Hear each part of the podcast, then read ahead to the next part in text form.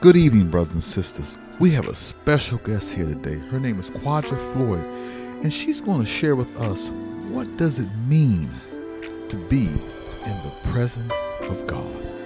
What did it mean for me to come into the Lord's presence? Before I could go boldly before his throne, there were things that had to occur first prior to me entering before him. Thy way, O God, is in the sanctuary. I learned to walk methodically through the sanctuary. It was here where I learned to come into the presence of the Lord. First, I had to learn how to sacrifice my body by dying to self. I don't mean this literally, but figuratively and spiritually. To die to self meant being cleansed in fire.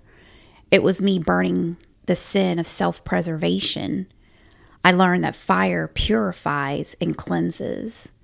By putting away selfish things and laying my sins before God and admitting to Him, which is repentance, that I had sinned, and then having a humble heart to ask for forgiveness. Second came the cleansing by being baptized by the Holy Ghost and washing my sins away. When I was baptized, I died to my old sins by going down in the water and then coming up, which was my resurrection, by putting away guilt, bitterness, past sins, and all malice.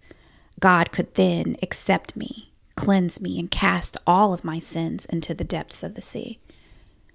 Once my sins were forgiven, I could then enter into the most holy place and eat the sacrificial bread which was God's words. I carefully studied and learned God's word, and in His presence, it quietly and personally pricked my heart to want to put away the ignorance of not knowing His word and thoughtfully learning more about the character of Christ. Through this learning, I learned to surrender and have full dependence on Jesus for all of my needs. I learned to put away the cares of this world and thought more on the cares of heaven. This is what happens in the presence of God. And fourth, as I was developing, prayer started to become integral in my daily living. Prayer became the key to learning how to walk with God and hearing His voice. Here, I learned to bring my entire will into the will of Christ. And here, I learned obedience. I only received this by being in the presence of God. You see, Jesus, when Jesus was on this earth, there wasn't a time that he didn't pray to the Father. In fact, he stated that he and the Father are one. This is how close they were. Jesus did not do anything that was contrary to the will of God. Through prayer, that is how Jesus leads us and guides us into all truth. The next article was the candlestick. It became integral because I learned to eat the word and pray continually. I couldn't keep the light of God to myself. I had to go out and share the good news of how God was working in my life.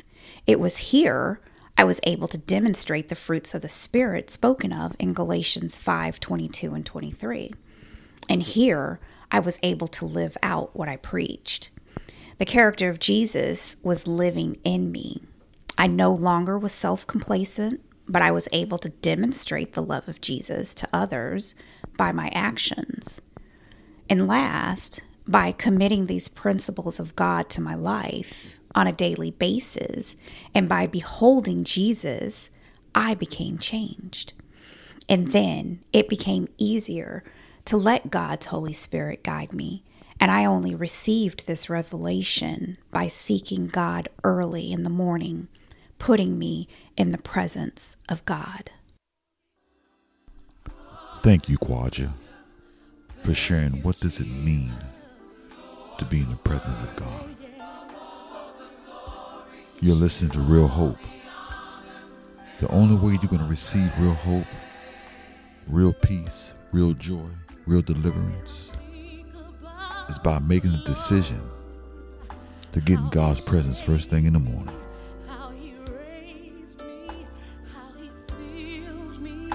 The how he healed me to the